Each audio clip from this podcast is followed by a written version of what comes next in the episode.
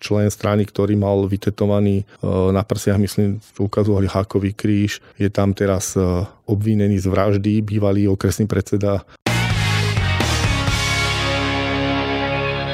Poslanec Milan Špánik sa do parlamentu dostal ako náhradník za Milana Mazureka z LSNS, ktorého odsúdili za extrémistický trestný čin. Špánik ale už predtým odišiel z Kotlebovej strany a teraz má billboardy s nápisom Ja hajlovať nebudem. Pozvali sme ho na rozhovor, aby sme sa ho pýtali, ako funguje táto strana zvnútra. Strana má regióny absolútne rozpadnuté, teda aspoň hovorím za Trenčianský kraj, kde teraz môžu urobiť snem možno aj v telefónnej budke. Milan Špánik hovorí aj o diktátorských metódach v Kotlebovej strane. Málo kto sa opovážil nejakým spôsobom vystúpiť e, proti a s iným názorom, lebo asi by bolo okamžite zo strany vylúčený či sa v strane naďalej zdravia na stráž, aká bola úloha trestne stíhaných neonacistov na kandidátke LSNS, aj aká je stratégia Kotlebovej strany. Že sa zámerne strana ako keby izolovala, aby nemusela vlastne nič dokazovať, nič ukazovať. Tým pádom sa vyautovala a vylúčila zo spolupráce s hociakou inou stranou. Bezducho predkladali návrhy zákonov, za ktorými vlastne nikdy nikto nezahlasoval, takže reálne pre tých ľudí ani nič e, v parlamente neurobili. A aj ako sa pozerá na súčasnú kampaň LSNS sa. Tí billboardy mi pripadajú, že ich priviezol z Venezuely alebo odnikal. Za tými heslami nie je žiadny obsah. To je len heslo, ako bola petícia Vystupme z EÚ, z ktorou sa naši členovia pomaly hambili chodiť po ulici z toho dôvodu, že ľudia im za to nadávali a nikdy nebol za tým obsah. Akým spôsobom z tej EÚ vystúpime, čo sa dá robiť, e, nejaké následné kroky. Príjemné ráno vám želá Peter Hanák. Ráno nahlas. Ranný podcast z pravodajského portálu Aktuality.sk štúdiu mám Milana Špánika, poslanca Národnej rady, ktorý odišiel z Kotlebovej LSNS. Vítajte, pán Špánik. Dobrý deň, ďakujem za pozvanie.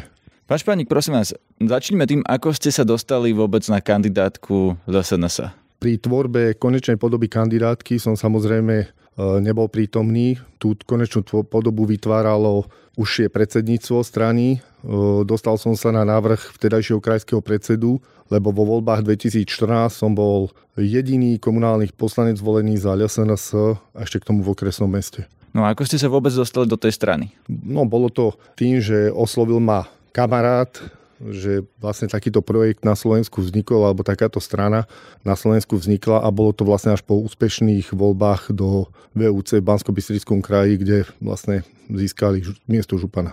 No a ten proces výberu na tú kandidátku bol aký? Lebo vy ste boli pomerne vysoko na mieste číslo 17, preto ste sa teraz aj dostali do parlamentu ako náhradník za pána Mazureka. Čím to je, že ste sa dostali tak vysoko? No asi je to tým, ako som vám hovoril, e, bolo to na návrh e, krajského predsedu a bolo to asi zapričinené tým úspechom v komunálnych voľbách, kde hovorím, som bol jediný poslanec, ktorý v 2014 za stranu kandidoval a dostal sa do komunálnych volieb. Určite v tom nebola žiadna vypočítavosť ani špekulácia, lebo v tom čase, keď sa tvorila kandidátka, strana vykazovala 1,5% preferencií. Rozumiem, ale tak mali ste napríklad, že blízko k tým ľuďom vo vedení strany, poznali ste sa s Marianom Kotlobom a jeho okolím? Nie, nepoznali sme sa vôbec. E, niektorých ľudí na kandidátke som vlastne nepoznal absolútne vôbec. E, pôsobil som vlastne len v rámci toho Trenčianského kraja a v tých štruktúrach toho Trenčanského kraja, ale na tej celoslovenskej e, báze nie, no akože stretli sme sa niekde na nejakom celoslovenskom sneme, ale určite som sa osobne s nikým z nich nepoznal. Čo vám bolo sympatické na tej strane? Prečo ste nestúpili do nejakej inej, ale práve do SNS? Sympatický bol program, kedy strana vlastne stávala na tých troch pilieroch, ktoré stále dokola teraz opakujú. A bola to aj vtedy obrovská diera, ktorá vznikla na politickej scéne, keď vieme, že v 2012 sa rozpadla vtedajšia koalícia pod vedením Ivety Radičovej a Smer mal obrovské preferencie, okolo 40% a nebolo vlastne žiadna protiváha voči smeru. Z národných strán Slovenská národná strana bola mimo parlament, nikto nevedel, ako to s ňou dopadne, či sa vôbec pozviecha, nepozviecha. A vlastne táto strana ponúkala riešenia, ktoré vlastne najviac tých ľudí v tom čase trápili. A to bolo čo? Bola to korupcia, obrovská korupcia. Vtedy bola vlastne prvýkrát kauza Gorila a absolútne nikto s týmito vecami nič nerobil. A v SNS vám, teda vy ste mali dojem, že ponúka nejaké riešenie tej situácie?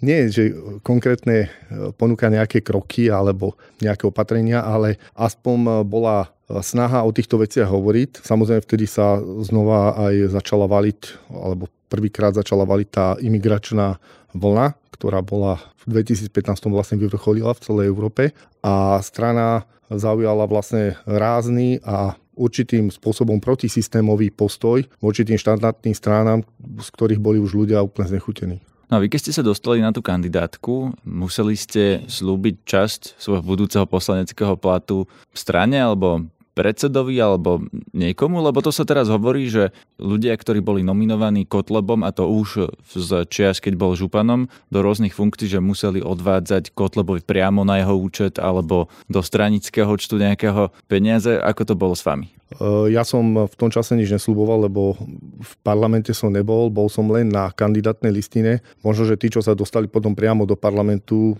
tento odvod platili. Hovorilo sa také niečo aj e, v rámci župy, že tí vlastne stranickí nominanti museli niečo odvádzať, ale konkrétne som sa s tým ja nikde nestretol, takže nemôžem to potvrdiť. A ľudia, ktorých poznáte v LSNS a okolí to platili? Zachytil som nejaké správy aj v rámci Facebooku, aj odchádzajúcich e, poslancov, že vlastne niečo takéto vlastne museli odvádzať, tak asi áno, no neviem. Hovorím, nemôžem to osobne potvrdiť, lebo som to nezažil.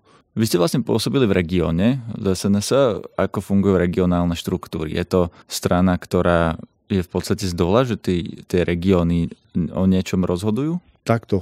Ja vám môžem povedať e, len za čas môjho fungovania alebo mojej stranickej činnosti, ktorá už viac ako 2,5 roka som není člen strany. V tom čase bola obrovská eufória, hlavne po výsledkoch, ktoré po voľbách strana v 2016 marci dosiahla. Takže ten e, záujem ľudí o fungovanie v strane bol obrovský, to vám môžem povedať zo svojej vlastnej skúsenosti. Pôsobil som ako krajský predseda v Trenčíne a vtedy sme robili doslova do písmena s nimi v obrovských kultúrnych domoch, kde bolo 200 ľudí, ktorí boli vlastne členovia tej krajskej organizácie.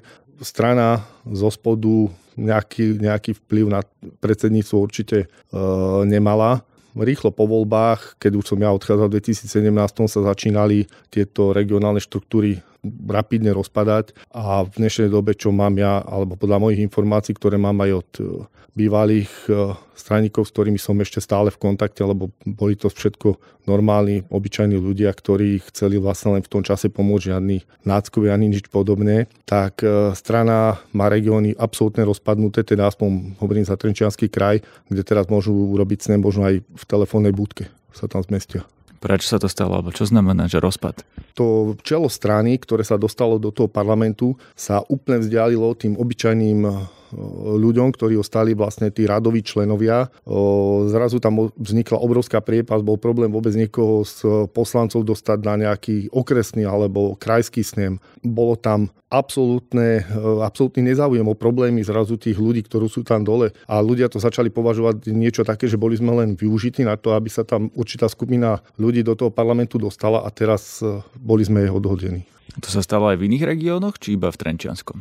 No, ja mám informácie o Trenčianskom, teda tam viem, aká je situácia, ale myslím, že aj celý východ, Košický kraj sa takto rozpadol. Mm, ostatné kraje, sam e, vidíte, možno ich sledujete na internete, tu ich e, regionálnu štruktúru, kde kedysi bol v každom kraji krajský predseda, každý okres mal svojho okresného predsedu, teraz to zlúčili na nejaké oblasti veľké, východ, západ, stred. E, okresných predsedov pozúčovali do nejakých oblastných predsedov, ktorí má na starosti 3, 4, možno aj 5 okres okresov, takže už tam je vidno, že e, je tam obrovská personálna vykradnutosť tej strany zvnútra. Čo to znamená, že personálna vykradnutosť? Lebo to je to strana, ktorá rastie aj v prieskumoch, čiže predpoklad by bol, že teda zrejme rastie aj je členská základňa, nie je to tak? Ja, čo mám informácie z Trenčianského kraja, tak určite nie. Určite nerastie členská základňa, možno rastie v prieskumoch. E, opäť je to možno zavinené len tou globálnou politickou situáciou na Slovensku, kedy vlastne každá, každý ten politický tábor hájí len tie svoje záujmy a ten človek na tom spodku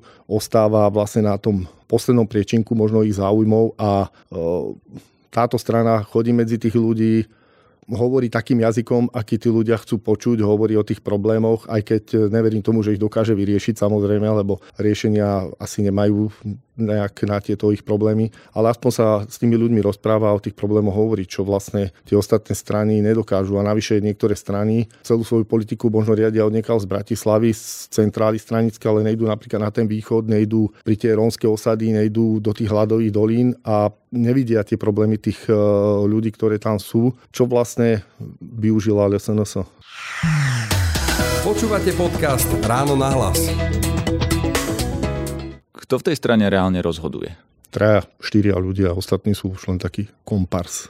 To je kto? Samozrejme predseda a plus nejakí traja ľudia, ktorí sú okolo neho, ktorí sú tam nejakou šedou eminenciou, rozhodujú vlastne o všetkom.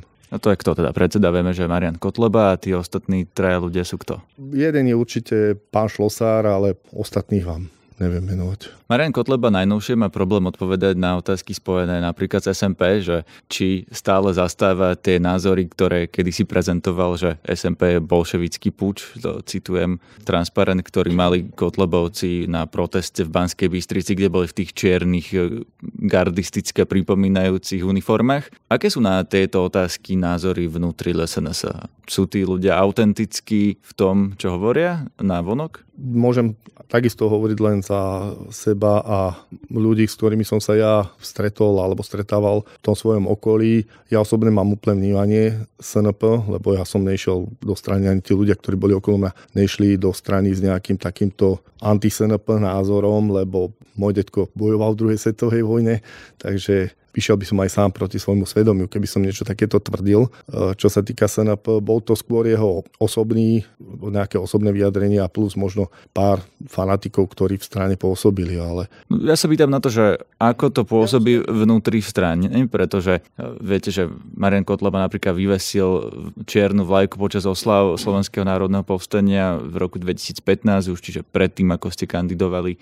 Ten ich pohľad na to, ten verejný, ktorý prezentujú, sa mení a preto sa pýtam, že čo je vlastne ich skutočný pohľad? Čo je, čo je to, čo hovoria medzi sebou ľudia v LSNS, keď ich práve, keď sa ich na to práve nepýtajú v televízii? No, ich skutočný, ich skutočný pohľad je možno úplne iný, ale určite tu panuje aj strach povedať túto pravdu, či už predsedovi alebo tomu úzkému vedeniu. Radšej sa tvária, že nič nevidia alebo len tak pritakajú, ale uh, málo kto sa opovážil nejakým spôsobom vystúpiť uh, proti a s iným názorom, uh, lebo asi by bol okamžite zo strany vylúčený. Tak to funguje, že kto má iný názor je zo strany vylúčený? Väčšinou áno, väčšinou áno. Nemy, nemyslím nejaké drobné, drobné roztržky alebo nejaký názor, že či má byť e, nápis na dodávke vpravo alebo vľavo, ale myslím si, že tie podstatné názorové rozdiely, tak tam určite bude zo strany poslaný preč.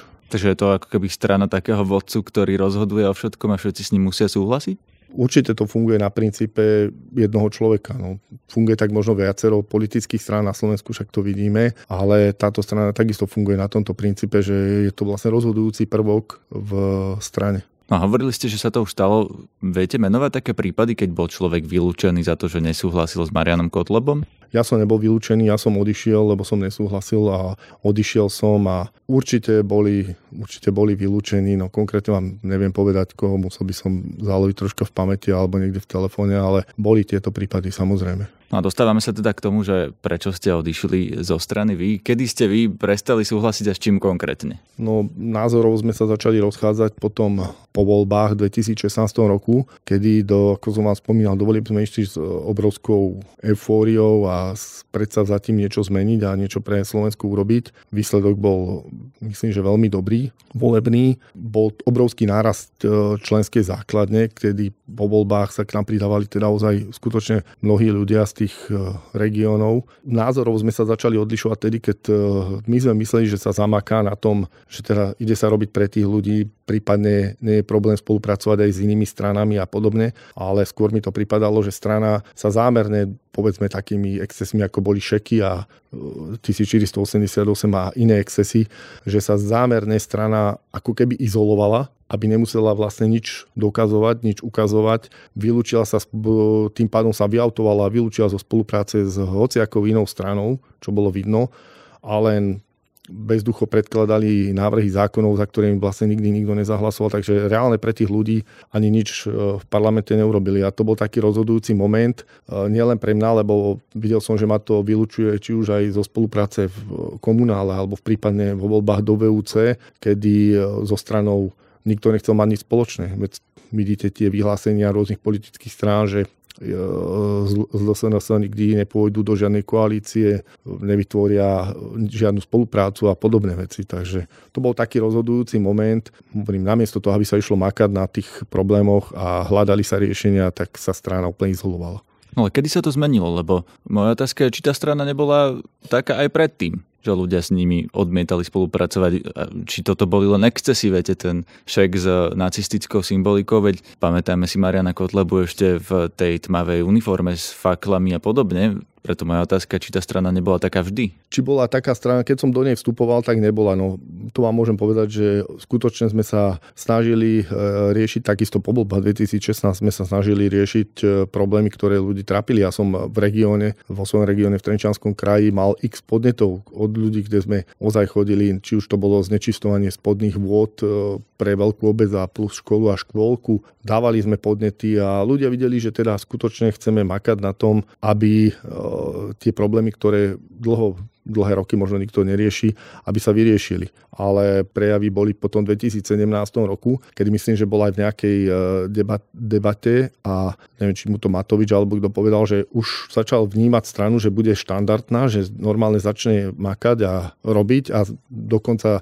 nevylúčoval, že by sa dalo s nimi spolupracovať. Zrazu prišli tieto excesy, po ktorých vlastne bola vylúčená akákoľvek spolupráca. Rozumiem, ale ja hovorím, že tie excesy viete neboli len po roku 2016, ale ten Kotleba v tej uniforme pochodoval už dávno predtým, jednu stranu mu už najvyšší súd rozpustil a dokonca aj na tej kandidátke, na ktorej ste boli vy v roku 2016, tam bolo na, na kandidátke LSNS aj nad vami, aj pod vami niekoľko známych neonacistov, čiže to nebola strana, ktorá by bola nepopísaná v roku 2016. Vy ste to ako vnímali? Vy ste ju nevnímali ako stranu, ktorá, je, ktorá má na kandidátke spolu s vami neonacistov? Stranu, hovorím, som vnímal tak, že v, od toho roku 2014, keď som prijal vlastne ich podporu v kandidatúre na, v komunálnych voľbách, do strany sme vlastne potom vstúpili pred voľbami nejak v 2015 roku. Nevnímal som v tomto širokom kontexte, ja som sa na takéto extrémistickej scéne alebo kde nepohyboval, poviem pravdu. Skôr som ju vnímal v tom, že začína naberať popularitu u tých širších vrstiev ľudí, u tých ľudí, ktorých vlastne doteraz si nikto z tých vrcholných politikov nevšímal, tak skôr som to vnímal takto, ale tých ľudí napríklad potom sa objavili tam tí ľudia na tej kandidátke, ako ste spomínal, som ja dovtedy ani nepoznal. Ani to, že budú na kandidátke, ja som to ani nemal ako vplyvniť, a takisto som ani neovplyvnil to svoje číslo na tej kandidátke, ako som vám spomínal, to bolo na návrh krajského predsedu, my sme vlastne len podpísali vyhlásenie kandidáta a súhlas e, s kandidatúrou, ale kto tam bol na akon čísle, to už to som ja neovplyvnil. No, napríklad Andreja Medveckého ste nepoznali predtým, lebo to bol kandidát číslo 9, čiže bol to myslím krajský predseda v Žilinskom kraji. No a on napríklad už v roku 2014 e, zbil občana Dominikánskej republiky s bratom Jozefom kričali, že Neger kopali ho a podľa svetka kričali zabite negra, ko čierny, mali trička slovenskej pospolitosti, spôsobili mu 30-dňovú penku. Medvecký bol to aj odsúdený a musel odísť z parlamentu. A on bol aj predtým súdne trestaný, ešte pred tým rokom 2014. Toto ste o ňom nevedeli, že to je človek nad vami na kandidátke? Nie, nie, ani som e, tohoto človeka som vlastne ani predtým e, nepoznal, môžem povedať. E, tak ako som nepoznal Magáta predtým, ktorý sa tam tiež objavil na tej kandidátke a niektorých možno ešte ďalších, ktorí sa na kandidátke objavili. Viem, že tento, to, čo ste čítal, to vlastne prepuklo hneď po voľbách, kedy vlastne toto na bolo vyťahnuté, že je trestne stíhaný a nevedelo o tom ani vedenie, že vlastne v tejto veci trestne stíhaný, to môžem povedať, že bolo to riešené tak, že on to predniesol na nejakom povolebnom sneme a vlastne on myslím, že dobrovoľne aj odstúpil potom z tej, vzdal sa toho mandátu, lebo súd ho potom aj pravoplatne odsúdil, myslím, že takže bolo tam vzdanie sa toho mandátu a vtedy som prvýkrát počul o takejto kauze. Spomenuli ste Mariana Magata, to, on bol číslo 88 na tej kandidátke. To bol človek, ktorý bol zase trestne stíhaný za to, že oslavoval narodeniny Adolfa Hitlera s tým, že, čakajte, ja to zacitujem presne, Mierotvorca, skvelý ekonom, rečník a človek so srdcom na správnom mieste, úžasný človek, čest jeho pamiatke povedal o Adolfovi Hitlerovi. Za to bol trestne stíhaný ešte dávno, pred tými voľbami 2016. No, ale ako vám hovorím, ja som nevedel, že tento človek vôbec na kandidátke bude, lebo nemal som to ja ako ovplyvniť. Možno, že boli niektorí ľudia na tú kandidátku zobratí účelovo, aby prípadne sa nezaradili do niektorých iných zoskupení a neboli konkurenciou možno pre LSNS, takže bolo to možno z nejakého takého vypočítavého hľadiska títo ľudia daní na kandidátku. Bo otázka je teda, že či to tí ľudia v LSNS zistili a týchto nacistov serióznych, ktorého oslavu Adolfa Hitlera sa zbavili alebo nie. A ono to skôr vyzerá, že nie, lebo Marian Magad mal billboardy s Marianom Mišúnom, ktorý je doteraz poslanecký asistent, v, pohybuje sa po parlamente tento človek a oni na tých billboardoch propagovali znovu zavedenie koncentračných táborov. Nazývali to pracovné tábory, ale Mišun, ktorý je teda ten poslanecký asistent, to nazýval koncentračnými tábormi. Ten človek tam doteraz je. Vnímal som to, bolo to myslím, že niekde v novom čase, alebo ide bola tá fotka toho billboardu.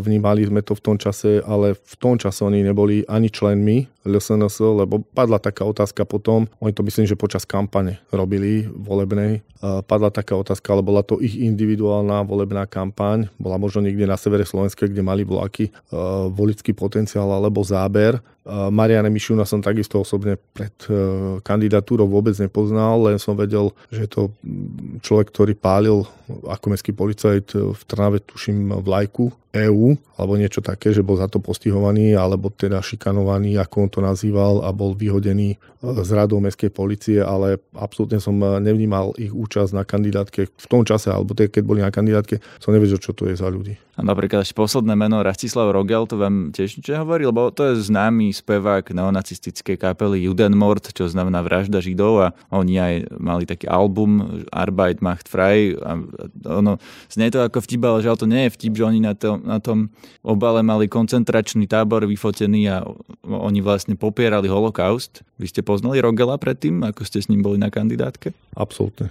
Nie, nie, nie vôbec nikoho z týchto ľudí zatiaľ, čo ste čítal, som ešte pred uh, voľbami 2016 nepoznal, lebo ako vám hovorím, tú kandidátku som nezostavoval, ja som nedal súhlas, že tam môže byť číslo, ktoré mám na kandidátke, mi bolo oznámené až po odovzdaní uh, kandidátnych listín. Až vlastne tam sme študovali, kto na akom umiestnení je, hlavne nás zaujímal náš Trenčanský kraj, kde sme išli do toho viacerí, že aké miesta sme vlastne dostali. A ja osobne som bol aj prekvapený z toho vysokého čísla, ktoré bolo ešte o jedno miesto pred vtedajším uh, krajským predsedom. No a títo ľudia, ktorých eh, menujem, vy stále vnímate, že oni sú súčasť LSNS? Moment, ako, aké majú vzťahy momentálne, to neviem, lebo hovorím, že od 2017.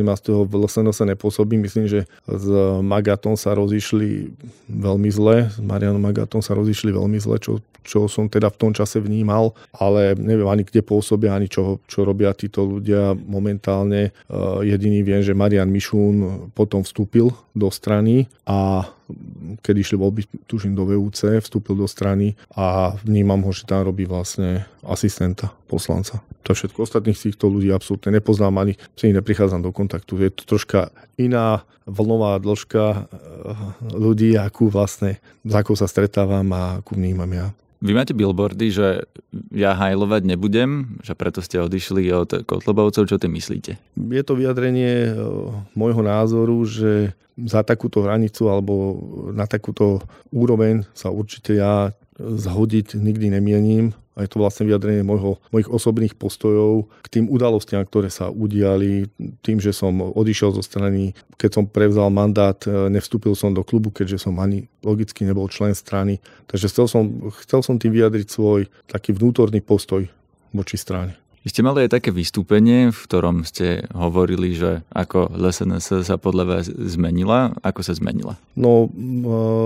v tom mojom kontexte toho vystúpenia sa zmenila veľmi, lebo ako som spomenul aj v tom vystúpení, začali sa tam prejavovať namiesto hľadania riešení pre tie programové priority sa tam začali prejavovať rôzne ľudácké prejavy, či už to boli však tie vlajky boli ešte pred voľbami, ale potom to boli tie šeky. Teraz naposledy to bolo, myslím, že odsúdenie oblastného šéfa pána Grňa za zdravenie sa na stráž na najvyššom súde. Teraz vidíte v televízii, myslím, že v nedelu v debate bolo člen strany, ktorý mal vytetovaný na prsiach, myslím, ukazovali hákový kríž. Je tam teraz obvinený z vraždy, bývalý okresný predseda z Popradu, obvinený z vraždy. Takže o, myslím, že toto sú všetko faktory, ktoré som v tom vystúpení nazval, že sa strana absolútne vzdialila od toho, s čím sme my do volieb ako rádoví členovia a ľudia, ktorí chceli tejto strane pomôcť, išli.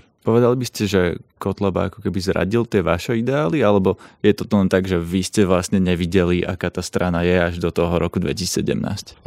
Do volie 2016 sme nikde nespomínali to, že po prípadnom volebnom úspechu sa začnú takéto excesy a takéto extrémne, povedal by som, zvýrazňovanie toho, tej ľudáckosti strany. Videli sme na mítingoch 2016, kde som osobne sa párkrát zúčastnil na týchto predvolebných mítingoch, e, boli ľudia oblečení normálne v sakách, nejaké trička zelené, nejaké, rozdávali sa tam možno nejaké balóniky, nejaké letáky, ale absolútne ste z, tej, z toho kontextu tých predvoľných mítingov nemohol usúdiť, že strana je nejaká extrémistická, alebo nedaj Bože, že prejavuje sympatie k nejakým hnutiam, ktoré sú mimo zákonného rámca. Pôsobilo to dosť e, dôveryhodné a vierohodné. Spomenuli ste ten pozdrav na stráž. Viem, že to sa kedysi medzi kotlobovcami hojne používalo. Oni dokonca na SMS-ky odpisovali s pozdravom na stráž. Stále sa medzi sebou zdravia na stráž? No určite áno. To neverím tomu, že niečo takéto vymizlo, keď sa zdravili na stráž aj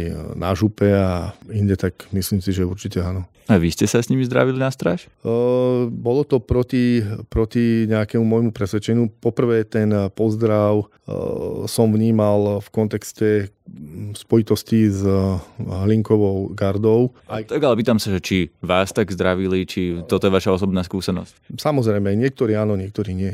A to vám neprekážalo? Prekážalo mi to. To je jedna z vecí, ktorá mi prekážala a ktorú som im vlastne aj vyčítal, vyčítal pri tom v mojom vystúpení v parlamente je, že taká, také, už len tento pozdrav zvýrazňoval určitú uniformovanosť a zaradenie sa tej strany bokom od ostatných strán a od ostatných politikov, takže určite mi to prekážalo.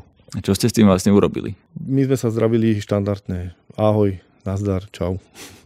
Nie je to taký trochu alibizmus, že ich necháte a vy tam vlastne pôsobíte a využívate to, tú stranu, aj keď viete, aká ja nesúhlasíte s ňou? Uh, ja tú stranu nevyužívam. Čím ju využívam? No v minulosti ste využívali tým, že ste na ňu kandidovali, teraz máte vlastne poslanecký mandát.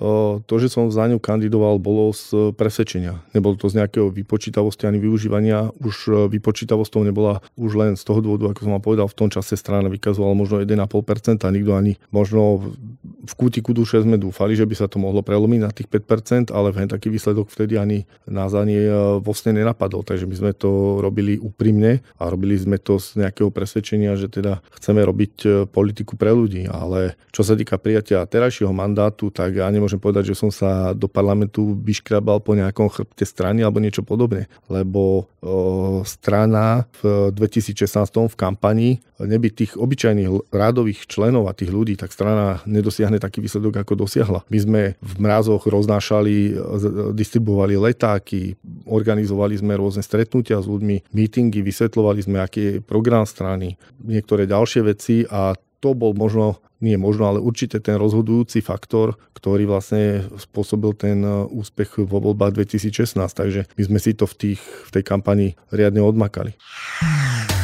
Počúvate podcast Ráno na hlas. Poznáte sa aj s Marianom Kotlobom osobne? Poznám sa s ním osobne. A aký je to človek? Zas e, poznám sa s ním osobne ako e, z tej stranickej úrovne, nie súkromne.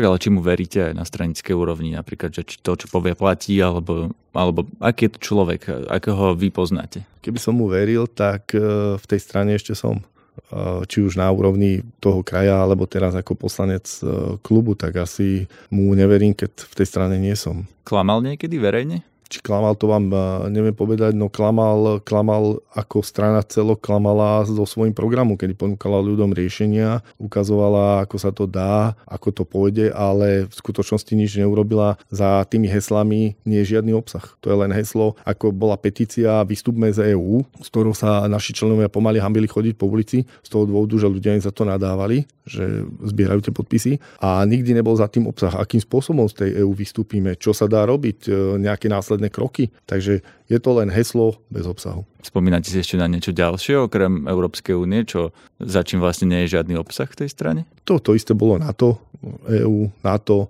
E, videli sme riešenie osád e, s buldozerom alebo s bagrom, neviem na čo sa mu tá pospolitosť tedy skladala. Údajne nevideli ani peniaze, ani buldozer keď sa zložili. No vnímal som viacero týchto vecí takých, že je to len nadpis, len určité heslo, ale neexistuje tá cesta, ako toto heslo naplniť. Vidím to aj momentálne na billboardoch, keď chodím okolo Slovenska, takže je tam vidieť, že niektoré tie billboardy mi pripadajú, že ich priviezol z Venezuely alebo odniekal z predvolebnej kampane, čo sa týka zoštátnovania a iných vecí. Lebo je to pekné heslo, pekne sa to počúva. Veľa ľudí to tak aj vníma, že by to mo- tak malo byť od začiatku nastavené, že určité podniky by mali stále byť e, v rukách štátu. Ale akým spôsobom to chce urobiť? Či nejaké ľudové milície zostaví, alebo ja nebude obsadzovať tie fabriky. To, to je pre mňa úplne nonsens, také niečo. No. Prečo vy teraz máte tie billboardy? Chcete ešte kandidovať za niekoho? Netvrdím, že nemám ponuky. Dostal som nejaké stranické ponuky, alebo teda ponuky na kandidatúru. Ešte to zvažujem.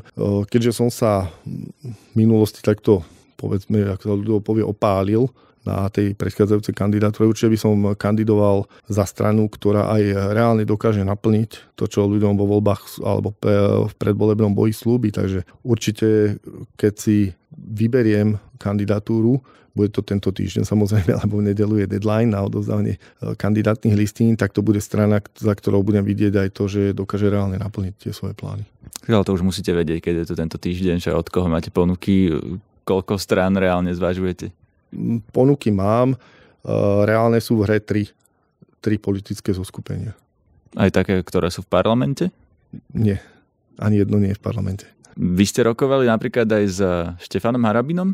Nie, nikdy nikdy som sa s ním ani nestretol, ani sa osobne sme sa nikdy v živote nevideli, takže nie, nie, s ním som nera, rozhovor nemal. Prepis tohto rozhovoru si budete môcť aj prečítať a prípadne aj zdieľať na našom webe Aktuality.sk. Príjemné ráno želá Peter Hanák. Všetky podcasty z pravodajského portálu Aktuality.sk nájdete na Spotify a v ďalších podcastových aplikáciách.